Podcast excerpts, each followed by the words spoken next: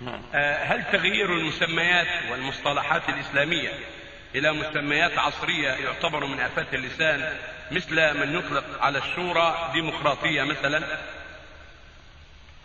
هذا يختلف بحسب الحاجة. المشروع أن الإنسان يستعمل الألفاظ العربية المشروعة يستعمل يأتي بالأمور على وجهها الشرعي ويستعمل التعريفات الشرعية والألفاظ الشرعية والألفاظ العربية التي جاءت بها النصوص فإذا كان يخاطب قوما لا يفهمونها وضحها لهم بلغتهم ديمقراطية أو غير ديمقراطية يوضحها لهم بلغتهم كالترجمة. أما أنه يعدل عن الألفاظ الشرعية إلى الألفاظ العجمية لا ما ينبغي هذا.